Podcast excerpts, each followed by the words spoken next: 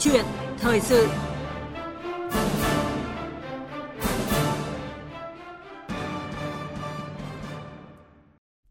Thưa quý vị và các bạn, vụ việc 39 người thiệt mạng trong chiếc container khi tìm cách nhập cảnh trái phép vào Anh đến thời điểm này vẫn đang thu hút sự quan tâm đặc biệt của dư luận trong nước và quốc tế khi còn rất nhiều chi tiết chưa được làm sáng tỏ. Nhưng dù 39 nạn nhân mang quốc tịch nào, thì vụ việc đã phơi bày một bức tranh lớn hơn về thực trạng dòng người di cư bất hợp pháp vào Anh nói riêng và châu Âu nói chung. Những người mang trong mình ước mơ đổi đời và chấp nhận dấn thân vào những hành trình gian nan và nguy hiểm nhất. Xung quanh vụ việc này trong một câu chuyện thời sự của chương trình Thời sự đồng hành sáng hôm qua, chúng ta đã lắng nghe những ý kiến chia sẻ của bà Nguyễn Thị Mai Thủy, điều phối viên quốc gia dự án Tam giác khu vực ASEAN, Văn phòng Tổ chức Lao động Quốc tế ILO tại Hà Nội, về việc làm cách nào để ngăn chặn tình trạng lao động bất hợp pháp, vai trò và trách nhiệm của gia đình, của địa phương trong vấn đề này. Và ngày hôm nay chúng ta sẽ tiếp tục với một góc tiếp cận khác của câu chuyện, đó là cuộc sống thực tế bên trời Tây của những người lao động bất hợp pháp trong bối cảnh các nước châu Âu đang nỗ lực quản lý dòng lao động di cư. Quý vị quan tâm tới nội dung này thì hãy gọi theo số điện thoại quen thuộc của chương trình là 0243 934 9483 để chia sẻ hoặc là bày tỏ quan điểm. Đồng hành cùng với quý vị và các bạn trong câu chuyện thời sự ngày hôm nay là biên tập viên Thúy Ngọc. Xin mời chị Thúy Ngọc ạ. À, vâng, xin chào quý vị và các bạn. À, thưa quý vị và các bạn, những gì mà chúng ta đã được lắng nghe trong chương trình ngày hôm qua thì có lẽ mới chỉ là một nửa của câu chuyện. Một cái câu chuyện bắt đầu bằng màu sắc khá tươi mới ở những vùng quê có cuộc sống ngày càng khởi sắc nhờ có con em đi lao động ở nước ngoài dù là không ít người trong số đó là lao động trái phép. Thế nhưng nửa sau của câu chuyện đó là gì? À, để có được những ngôi nhà mọc lên san sát ở những miền quê như vậy thì những người lao động Việt Nam ở châu Âu phải đối diện với cuộc sống như thế nào bên trời Tây? Và châu Âu cũng đang đau đầu với bài toán quản lý người di cư trái phép như thế nào? À, hai vị khách mời là tiến sĩ Đỗ Tá Khánh, Giám đốc Trung tâm Nghiên cứu EU, Viện Nghiên cứu châu Âu và nhà văn Nguyễn Văn Thọ sẽ giúp chúng ta hình dung rõ hơn về nửa sau của câu chuyện này. Thưa quý vị và các bạn, cái chết của 39 nạn nhân tại Essex, nước Anh đã khiến cả thế giới bàng hoàng xót xa. Nhưng có một thực tế phải thừa nhận rằng 39 là con số rất là nhỏ trong dòng người vẫn đang không ngừng đổ về châu Âu và không ít người trong số họ chấp nhận ra đi một cách bất hợp pháp khi mà cánh cửa để vào được các nước châu Âu là cực kỳ khó khăn. Trong số các nước châu Âu thì nước Anh chính là quốc gia được đánh giá là có chính sách tiếp nhận người nhập cư nghiêm ngặt nhất và số người di cư có thể tới Anh lao động theo con đường chính thức thuộc diện là thấp nhất ở châu Âu. Và để tới nước Anh thì số tiền mà người ta phải bỏ ra cao hơn nhiều so với đến các nước châu Âu khác và theo những cái thông tin chưa được chính thức thì một người Việt Nam để đến nước Anh có thể phải bỏ ra khoảng 1 tỷ đồng. À, thưa tiến sĩ Đỗ Tá Khánh ạ, ông có thể lý giải cái điểm đến Anh thì có gì hấp dẫn hơn so với các nước châu Âu khác để được gọi là thiên đường di cư ạ thưa ông? À, xin chào chị Thúy Ngọc và quý thính giả của Đài truyền Việt Nam nước Anh thì chúng ta được biết là một nước công nghiệp thuộc ờ, nhóm 7 nước công nghiệp hàng đầu ờ, phát triển hàng đầu thế giới và cái thu nhập thì cũng ờ, thuộc cao hàng đầu ở châu Âu và cả thế giới nữa. Thế thì trong năm qua thì GDP của Vương quốc Anh thì tăng trưởng rất là tốt thì ở nằm cái mức trung bình của EU và cao hơn so với cả các cái quốc gia công nghiệp lớn khác ở EU thì nó ở cái mức khoảng khoảng 1,9% trong khi thì ở các quốc gia khác như là Pháp thì khoảng chỉ một phần trăm và Italy thì là dưới một phần trăm.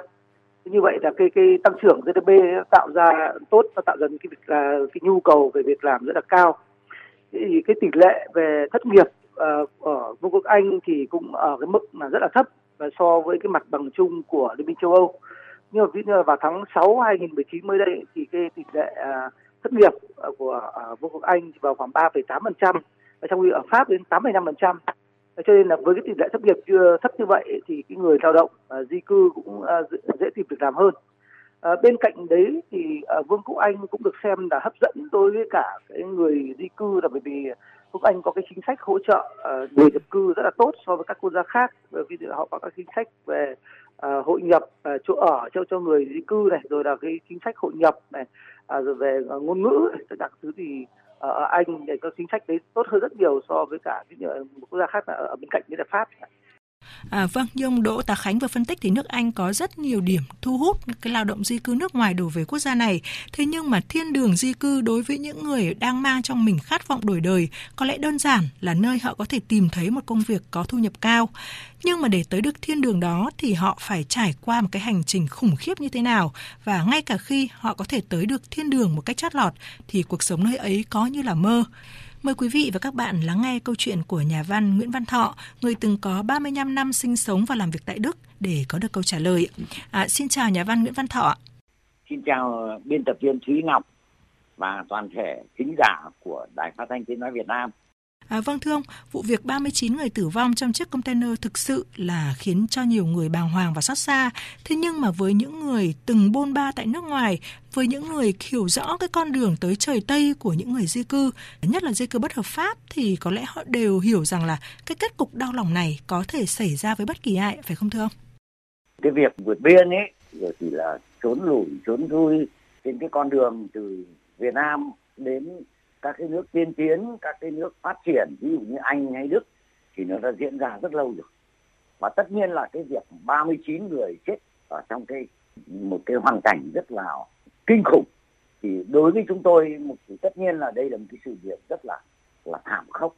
Thế nhưng mà nó, cái sự việc mà trốn như thế, rồi thì là gặp những cái tai nạn không may như thế thì đối với chúng tôi không có lạ. Cái việc này nó đã diễn ra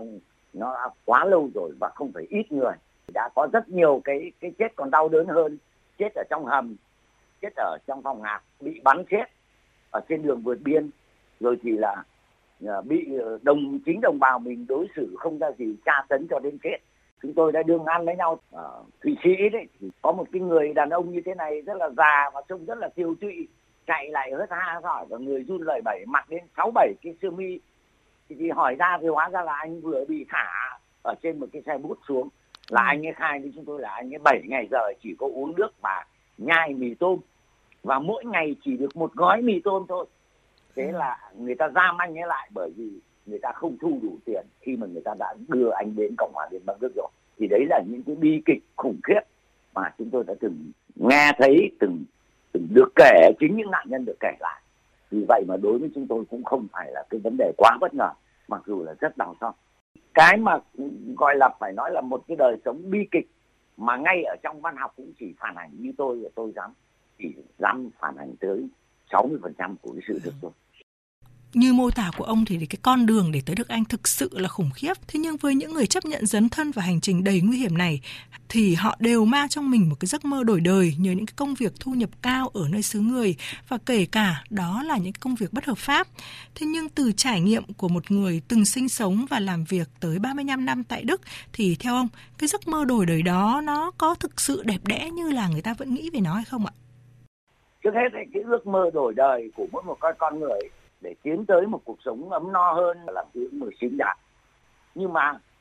cái việc mà như là vừa giờ chúng ta đã biết, nó không phải cái con đường chính thống và nó cái con đường trốn chui, trốn lủi. Thì nó chỉ có rơi vào một cái, hai cái tình trạng thôi. Cái tình trạng thứ nhất, tức là nếu như có người nhà bên đấy, người ta sẵn sàng, người ta đón, thì thường cũng là là nó rơi vào cái tình trạng là làm thuê làm chui, làm lủi. Tại vì cái luật định của các nước châu âu cũng như là nước Anh là họ không chấp nhận ừ, cái quyền lao động ở trong một cái giai đoạn đầu tiên, ít nhất có khi từ 3 đến 5 năm, thậm chí có những kéo dài đến 10 năm, là họ không cho cái quyền lao động. Thì phải phải làm ăn chui lủi làm neo thôi. Trường hợp thứ hai là không có cái người nhà, thì buộc lòng là họ muốn khát vọng sang một cái vùng đất đấy thì họ phải rơi vào tay những cái lao động khắc nghiệt hơn đấy là cái ví dụ như ở nước anh chẳng hạn thu nhập cao, có thể giàu rất nhanh lên, thì chỉ có có thể là làm làm làm trồng cỏ, chế biến heroin, chế biến ma túy. Thì cái đời sống ấy không thể gọi là ổn định được. Đấy là một đời sống cũng, khi mà chúng ta hãy tưởng tượng xem bây giờ một người ở nước Đức hay nước Anh trở về đây, thì họ cũng nói với lại bà con của họ là, đây, tôi làm neo thu nhập đến đây đây chứ còn ai nói được là trên cái đường đi nó nguy hiểm như thế nào? Không có ai nói điều ấy cả cái sự không nói những cái điều khuất tất ở đằng sau, những cái bí ẩn đằng sau, những cái cuộc điện biên oái oăm ấy, nó làm cho cái người ở Việt Nam cứ hy vọng là nó đơn giản quá, đi chót lọt trở về là gửi tiền về, để cho cha mẹ họ xây lên những cái biệt thự, rồi thì sắm mua sắm những cái phương tiện, vật chất cao cấp mà họ không nhìn thấy đằng sau có cái tỷ lệ nguy hiểm, cái tỷ lệ mà nhân phẩm, nhân cách cũng như con người ta mất cái quyền tự do và trở thành một thứ lao động nô lệ của cái thế kỷ văn minh tiến bộ 21 này như ông nói thì đó là một cái hành trình thực sự là kinh khủng và có lẽ là nếu như trải qua một lần không ai dám quay lại lần thứ hai. Thế nhưng mà trải qua một cái hành trình nguy hiểm để sống một cái cuộc sống vất vả và khổ cực uh, luôn truy lùi như là ông vừa nói như vậy thì với những người mà ông đã từng gặp ấy liệu có khi nào người ta đặt ra một câu hỏi giá như nghĩa là giá như họ không mang trong mình cái khát khao đổi đời nhanh chóng đến như thế hay là giá như họ đã không lựa chọn cái con đường để rời xa quê hương theo cách như thế ạ thưa ông? Có chứ tôi biết ở những ở Đức chẳng hạn, là có những cái người là do cái tình hình phát triển kinh tế hiện nay là người ta cầm cố hết bởi vì người ta không biết được cái sự thật. Và chính vì thế mà cái quyết tâm họ rất cao mà họ đã trả giá và họ phải chui vào những cái tổ chức mafia để họ kiếm tiền mà họ trả nợ. Đấy là một cái điều mà mà phải nói là một cái bi kịch lớn, một cái bi kịch cho tất cả những người nào mà đã rơi vào cái vòng xoáy rồi cha mẹ mình phải cầm cố hết cả tài sản cầm cố hết cả ruộng nương để mà cho mình đi thì phải tìm mọi cách thôi không có bằng cách nào khác để mà cố gắng làm có tiền để gửi về cho cha mẹ Vâng, xin cảm ơn nhà văn Nguyễn Văn Thọ. Thưa quý vị và các bạn, như chia sẻ của nhà văn Nguyễn Văn Thọ thì à, đôi khi trong cái cuồng quay cuộc sống tủi cực ở nơi xứ người thì có những người họ mong muốn được trở lại. Thế nhưng mà chặng đường trở lại thì cũng chẳng hề dễ dàng khi mà họ đã phải dồn một cái số tiền quá là lớn thậm chí là gán cả nhà cửa, ruộng vườn để nộp cho các đường dây đưa người bất hợp pháp sang các nước châu Âu. Và gần như là họ chỉ có một cái lựa chọn duy nhất đó là tiếp tục lăn lộn với công việc để mà trả được nợ.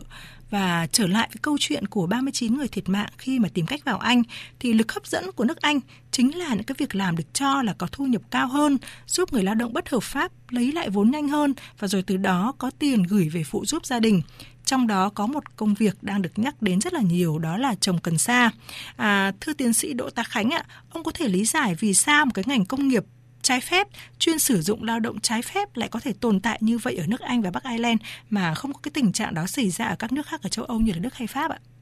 À, vâng, thực ra thì nước Anh thì có một cái diện tích uh, trồng cần sa uh, để sử dụng ở nước công nghiệp khá là lớn à, và ở Anh thì cũng có các công ty dược hàng đầu hàng đầu thế giới về sản xuất các cái chế phẩm à, mà sử dụng các cái chiết chiết xuất từ cần sa. Thế thì ở cái tỷ lệ cái người dùng cần sa ở anh ấy ờ, vào cái mục đích tức là gọi là nghiện cần sa thì nó cũng cao hơn so nước khác dẫn đến cái nhu cầu rất là cao. Ở bên cạnh đấy thì cái các cái băng đảng mà trồng cần sa ở anh thì cũng đã tồn tại lâu đời rồi và cũng, cũng lâu năm rồi và cũng, cũng cũng rất là phát triển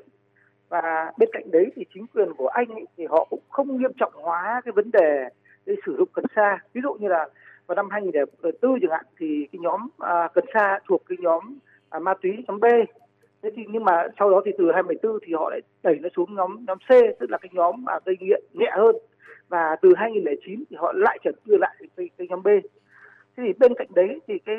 cái cảnh sát sát anh ấy thì mặc dù cũng đã có cái chiến dịch mà chống lại cái việc uh, trồng vườn xa nhưng mà các cái chiến dịch này xem ra thì cũng uh, không hiệu quả và các cái hình phạt nó cũng không cao nên nó không đủ sức răn đe trước cái, cái mức lợi nhuận rất là lớn từ việc cái trồng cần sa này. Vâng, à, bên cạnh việc quản lý các trại trồng cần sa trái phép thì từ câu chuyện 39 người tử vong trong container, à, dư luận còn đặt ra hàng loạt câu hỏi khác trong đó có cái việc quản lý dòng người di cư trái phép của Anh và EU thậm chí còn nêu cái vấn đề là loại Anh ra khỏi cuộc chiến chống di cư bất hợp pháp. Thưa ông Đỗ Thạc Cánh ạ, theo ông thì đâu là những cái bất cập trong cái việc quản lý này tại Anh ạ? À, đối với cái việc quản lý người nhập cư trái phép thì nếu mà mình nhìn ở trên uh, vấn đề địa lý chẳng hạn thì mình thấy là Anh là một cái quốc đảo ờ, và ừ, mình cảm giác là nó sẽ rất dễ kiểm soát và thực tế thì cái cái con đường chính vào Anh ấy thì vẫn từ từ nối liền giữa Anh và cái lục địa châu Âu ấy thì chủ yếu là qua cái cái hầm uh, vượt eo biển Manchester. Ừ. Thế thì uh, như vậy là có thể là rất là dễ kiểm soát. Thế nhưng chúng ta đã thấy là, uh, các cái đối tượng buôn người ấy, họ cũng dùng các xe container mà xe lạnh để mà tránh các cái cảm biến về uh, thân nhiệt để mà phát hiện ra người trốn trong cái cái cái hầm uh, cái, cái container lạnh đấy và thứ hai nữa mà bây giờ khi mà siết chặt cái phía đường uh, hầm ở eo biển Manchester thì uh, nó lại dùng các các cái đối tượng buôn người họ dùng các đối tượng đường biển. Và họ không đi vào các cái cảng à, cảng lớn nữa. Đấy, các nhỏ thì nơi đấy là, là cái lực lượng kiểm soát nó rất là mỏng. Đấy đây là nhân lực và thiết bị nó cũng kém hơn à, bên cạnh đó thì kể cả cái việc mà khi mà chúng ta thấy được là uh, người nhập cư uh, bất hợp pháp vào anh cũng đã tồn tại uh, rất là nhiều nhưng mà vẫn tồn tại được ở đó vẫn ừ. kiếm, kiếm tiền được làm ăn ở đó là bởi vì cái lực lượng cảnh sát anh ấy, họ không đủ nhân sự để mà họ kiểm tra những người đã nhập cư chót lọt đấy uh, và uh, Ờ, trừ khi là những người người nhập cư đấy mà họ có cái va chạm với cả cái, cái vấn đề với cảnh sát ví dụ như là họ ấy, uh, vi phạm giao thông hay là họ ấy, uh, có cái dính vào vấn đề tội phạm hình sự. Và bên cạnh đó thì đối với những người nhập cư uh, bất hợp pháp thì họ cũng có những cách để họ ấy, ấy, tránh né những cái việc là, là cái tầm kiểm soát của của chính quyền. Uh, và họ ấy, tức là họ không xuất hiện nhiều trước các các công chúng như vậy. Uh, họ hay mình vẫn gọi là những đối tượng đi trồng cần sa đấy những người dơm tức là họ gọi là hoạt động rất là bí mật. Vâng. Chúng ta biết là cái vấn đề mà dân nhập cư thì cũng chính là một cái phần mà dẫn đến cái Brexit đúng không ạ? Bởi vì là uh, họ cũng chống cái cái cái cái người nhập nhập nhập cư vào đó chứ phải không. Nó không nó không hiệu quả vì cái lực lượng nó mỏng hơn so với rất rất nhiều so với người nhập cư vào đó. Vì chúng ta biết là nước Anh là một nước trước đây có rất nhiều thuộc địa uh, và cái cái người nhập cư đó nó nó có rất nhiều đời được uh, và họ vào ra vào liên tục bây giờ tiếp tục vẫn có những người ờ, nộp đơn vào đó. Và có có, có những người mà đã nhập cư trước rồi cũng lại bảo lãnh những người vào sau để để để, để nhập cư. Đấy thế cho nên là rõ ràng là nó có những cái vấn đề nó cũng cũng bất cập ở đó. Và như vậy là nước Anh họ cũng đã rất là nỗ lực trong cái việc quản lý dòng người di cư nhưng mà cái nguồn lực nó không thể đủ để đáp ứng được cái yêu cầu khi mà những cái người di cư trái phép bất hợp pháp vẫn cứ liên tục đổ về nước Anh. À, vâng, thưa ông Đỗ Tá Khánh, thưa quý vị thính giả, sau vụ việc 39 người thiệt mạng trong chiếc container tại Essex thì uh, truyền thông còn liên tục đưa tin về những vụ việc khác bị phát hiện khi mà những chiếc xe tải, những chiếc xe đông lạnh đang chuyên chở người lao động trái phép hướng về nước Anh và rất may là các vụ việc này chưa gây ra hậu quả tồi tệ, đó là thiệt hại về người. Thế nhưng điều đó cũng cho thấy là vẫn còn rất nhiều người sẵn sàng tìm mọi cách để đến được nước Anh qua bất cứ con đường nào có thể và những rừng Calais của Pháp hay những cảng Zeebrugge của Bỉ và nhiều điểm trung chuyển khác ở các khu vực biên giới với Anh thì vẫn ở trong tình trạng lộn xộn với cảnh người nhập cư trái phép chờ đợi cái cơ may để vượt sang được Anh. Và anh Quang Dũng, phóng viên Đài Tiếng Nói Việt Nam thường trú tại Pháp, ghi nhận thực trạng tại một điểm trung chuyển lao động bất hợp pháp từ Pháp sang Anh. Tháng 10 năm 2016, chính quyền Pháp ra một quyết định lịch sử xóa bỏ rừng Calais, nơi hàng chục năm trời là địa điểm tập trung của hàng nghìn người tị nạn từ khắp nơi trên thế giới đổ về để chờ cơ hội vượt biên sang Anh. Ba năm sau ngày đó, Calais dù đã bình yên hơn, nhưng câu chuyện về những người tị nạn vô vọng trên con đường vượt biên sang Anh vẫn còn nguyên sự nhức nhối. Vấn đề ở đây, như phân tích của bà Solène Lecomte, chủ tịch của trú ẩn pháp lý, một tổ chức xã hội bảo vệ quyền của những người di cư ở Calais, thì là vì Calais không đơn giản chỉ là một địa danh cố định. Một trong những yếu tố quan trọng nhất đó là không chỉ duy nhất có một khu rừng Calais. Calais đó là lịch sử hơn 20 năm của những người tị nạn và hành trình của họ, vì thế có rất nhiều khu rừng khác, có các khu lều trại, các trại đơn lẻ được dựng ở khắp nơi và thậm chí có cả những người tị nạn ở trong các khu nhà hay khu chuột trong thành phố. Sau khi bị phá bỏ nơi tập trung cố định gần đường hầm qua eo biển Manche, những người tị nạn giờ đây sống rải rác khắp các địa phương ven biển Đại Tây Dương của Pháp, trải dài từ Calais ở phía Bắc xuống các bãi biển xa hơn ở vùng Bretagne từ đầu năm 2019, cảnh sát Pháp đã phải xử lý gần 33.000 trường hợp tìm cách vượt biên trái phép sang Anh. Các đường dây buôn người không những không giảm mà trái lại còn hoạt động đông đảo và tinh vi hơn trước. Chỉ trong nửa đầu năm 2019, cảnh sát Pháp đã triệt phá 321 đường dây, cao hơn 7% so với cả năm 2018 trước đó. Trong bối cảnh Brexit đang đến gần, cả những người di cư lẫn các nhóm tội phạm đều trở nên manh động hơn. Điều đặc biệt nguy hiểm là giờ đây, nhiều người tị nạn bất chấp tính mạng khi cố gắng vượt biển trên các con thuyền chấp vá, thậm chí là trên các tấm bè. Trong năm 2018, 71 vụ vượt biển đã bị phát hiện, trong khi trước đó con đường này hầu như không được người tị nạn tính đến vì quá nguy hiểm đến tính mạng. Trên đất liền, sự phức tạp và manh động của các nhóm tội phạm cũng gia tăng. Tại Pháp hiện nay, các đường dây buôn người nằm trong tay các nhóm tội phạm chính là Romania, Albania, Afghanistan, Nigeria, Trung Quốc. Tuy nhiên, do làn sóng tị nạn vẫn đổ về hàng ngày, hàng giờ trên khắp châu Âu, nên các điểm nóng trung chuyển không chỉ tập trung tại Pháp. Trong vài năm qua, các cảng của Bỉ, đặc biệt là cảng Zeebrugge bắt đầu trở thành điểm đen bị các nhóm tội phạm khai thác. Lui về phía Nam châu Âu sau khi Italia quyết định đóng cửa các cảng biển, Điểm đen tị nạn giờ đây chuyển sang Tây Ban Nha, đặc biệt tại các bờ biển của thành phố Almeria. Từ đây, các đường dây buôn người gom người tị nạn và trở sang Pháp và Đức, và từ đó dòng người tị nạn lại đổ về các cảng gần Anh với giấc mơ vượt biển để đổi đời trên đất Anh. Xin cảm ơn anh Quang Dũng đã chia sẻ với chúng tôi những cái thông tin thực tế về tình trạng bất ổn tại các điểm trung chuyển lao động bất hợp pháp sang Anh và liệu các nước sở tại có biết đến thực trạng này hay không? Tôi nghĩ là họ có biết và liệu họ có tìm cách ngăn chặn hay không? Tôi cũng nghĩ là họ có tìm cách nhưng mà có một cái thực tế là đối với người di cư thì tâm lý chung là họ sẽ vẫn tìm đến những cái con đường bất hợp pháp, chấp nhận nhiều rủi ro khi họ không thể xin tị nạn tại các nước châu Âu một cách chính thức. Ví dụ như là tại Anh thì à, thủ tục xin tị nạn của nước này rất là nghiêm ngặt và Anh là một trong những nước tiếp nhận người di cư bất hợp pháp ít nhất của châu Âu. À, thưa ông Đỗ Tạc Khánh ạ, vậy ông nghĩ thế nào về cái vấn đề đặt ra cho Anh nói riêng cũng như là cho châu Âu nói chung trong cái việc cân bằng giữa yếu tố nhân đạo tạo ra những cái con đường hợp pháp thuận lợi cho người di cư với cái sự ổn định về chính trị, kinh tế, xã hội của các nước ạ? Ờ, thực ra thì vấn đề để mà có một cái sự cân bằng thì ờ, rất là khó. Ở Anh ấy thì uh, cái người nhập cư bất hợp pháp ấy, thì họ vẫn đang ở đó và họ làm ăn cũng vẫn rất tốt. Họ gửi tiền về quê, họ gửi tiền về các cái nước mà họ đã ra đi. Chính vì thế mà nó tạo ra nó như là một cái cái cái, cái yếu tố kích thích thì những để những người khác ở ở ở cái nước xuất phát ấy, họ tiếp tục lại tiếp tục ra đi vâng. và bên cạnh đó thì bởi vì đã, đã có những người nhập cư chót lọt vào đó rồi và đang làm ăn ở đó rồi thế thì di cư vào vào đó đó thì họ có hàng của họ này họ không mất chỗ ở rồi họ được có chỗ ăn uh, tức là đảm bảo để cho họ tồn tại ít nhất trong trong cái thời gian mà chưa tìm được việc vâng. đấy đấy là một trong những cái yếu tố mà khiến cho người di cư tiếp tục uh, ra đi vào anh tiếp theo nữa là nhiều cái cơ sở kinh doanh nhất là những cơ sở mà kinh doanh của những người di cư bất hợp pháp ấy thì họ vẫn có nhu cầu cái cái lao động bất hợp pháp rất là lớn. Dẫu gì thì họ cái, cái công việc bất hợp pháp đấy thì lại phải cần những con người bất hợp pháp để thực hiện. Chứ họ không rất khó để mà mà làm cái việc bất hợp pháp như trồng cần sa chẳng hạn để mà để mà thuê thuê tuyển một cái người uh, hợp pháp đi, đi, đi làm cái việc đó.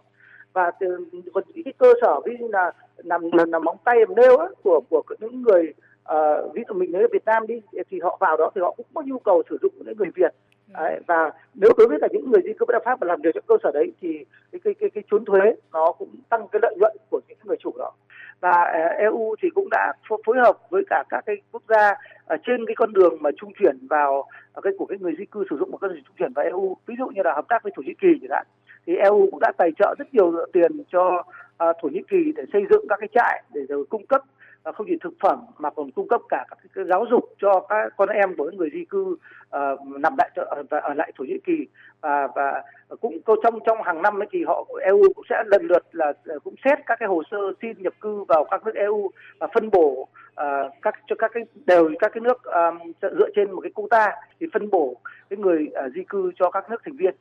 Vâng, xin cảm ơn tiến sĩ Đỗ Tá Khánh. Thưa quý vị và các bạn, theo số liệu ước tính của Liên Hợp Quốc thì năm 2019 này, châu Âu sẽ tiếp nhận số lượng người di cư quốc tế lên tới 82 triệu người. Thế nhưng nhiều chuyên gia cho rằng hệ thống tiếp nhận người di cư của châu Âu không được thiết kế để thích ứng với những cái luồng di cư lớn và bất ngờ, trong khi những biện pháp ngắn hạn lại đang gây chia rẽ giữa các nước châu Âu. À, Liên Hợp Quốc từng đưa ra một cái quan điểm rằng là tạo thuận lợi cho việc di cư và di cư có trật tự, an toàn, thường xuyên và có trách nhiệm sẽ góp phần rất lớn vào việc đạt được các cái mục tiêu về phát triển bền vững. Dù vậy thì từng quốc gia lại có những bài toán riêng về chính trị, kinh tế và xã hội để đưa ra những chính sách kiểm soát người nhập cư nghiêm ngặt và chính vì thế mà để tới được những nơi vẫn được coi là thiên đường di cư này thì những người lao động bất hợp pháp trong đó có người Việt Nam, họ buộc phải chấp nhận một cái hành trình đầy khó khăn và nguy hiểm, chấp nhận một cuộc sống không như là mơ và đôi khi phải đánh đổi bằng nhân phẩm và tính mạng. Cuộc sống luôn là bài toán của những sự lựa chọn và mỗi người hãy cân nhắc thật kỹ lưỡng trước khi đưa ra lựa chọn của riêng mình, bởi vì có những sự lựa chọn sẽ không thể làm lại. Một lần nữa xin cảm ơn các vị khách mời đã tham gia câu chuyện thời sự hôm nay. Biên tập viên Thúy Ngọc xin chào tạm biệt quý vị thính giả.